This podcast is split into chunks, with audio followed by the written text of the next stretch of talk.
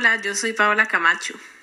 Y yo soy Jimena Víquez y este es el podcast del Pre-Class de semana 7. En el que estaremos hablando sobre la concentración de disoluciones, análisis gravimétrico y valoraciones ácido-base.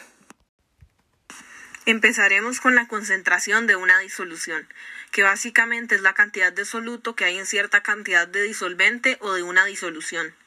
Se puede expresar de muchas formas, pero acá la vamos a tratar como molaridad o concentración molar, que serían los moles del soluto sobre los litros de disolución. Un dato importante es que la concentración es una propiedad intensiva.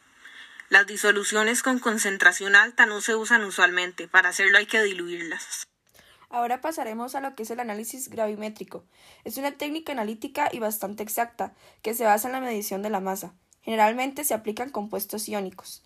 La idea es disolver una muestra de una sustancia de composición desconocida en agua y que se convierta en un precipitado al hacer reaccionar con otra sustancia.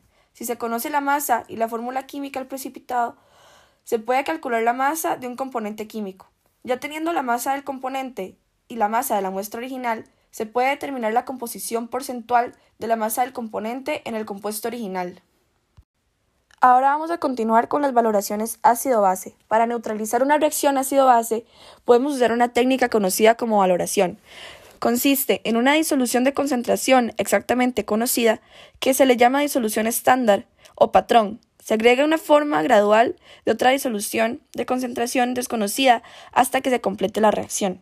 Con el volumen de la disolución estándar y el volumen de la disolución desconocida, Además de también tener el volumen de la concentración de la disolución estándar, podemos calcular la concentración de la disolución desconocida. El punto en el que un ácido ha neutralizado completamente a una base se le llama punto de equivalencia. El punto de equivalencia puede ser detectado por un cambio brusco de color de un indicador que se ha añadido a la disolución del ácido.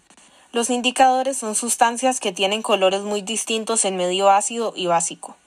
Independientemente del ácido o la base que se use en la reacción, se debe tomar en cuenta que el número total de moles de iones H positivo que han reaccionado en el punto de equivalencia debe ser igual al número de moles totales de los iones OH negativo que han reaccionado. Esto sería todo por el podcast. Muchas gracias.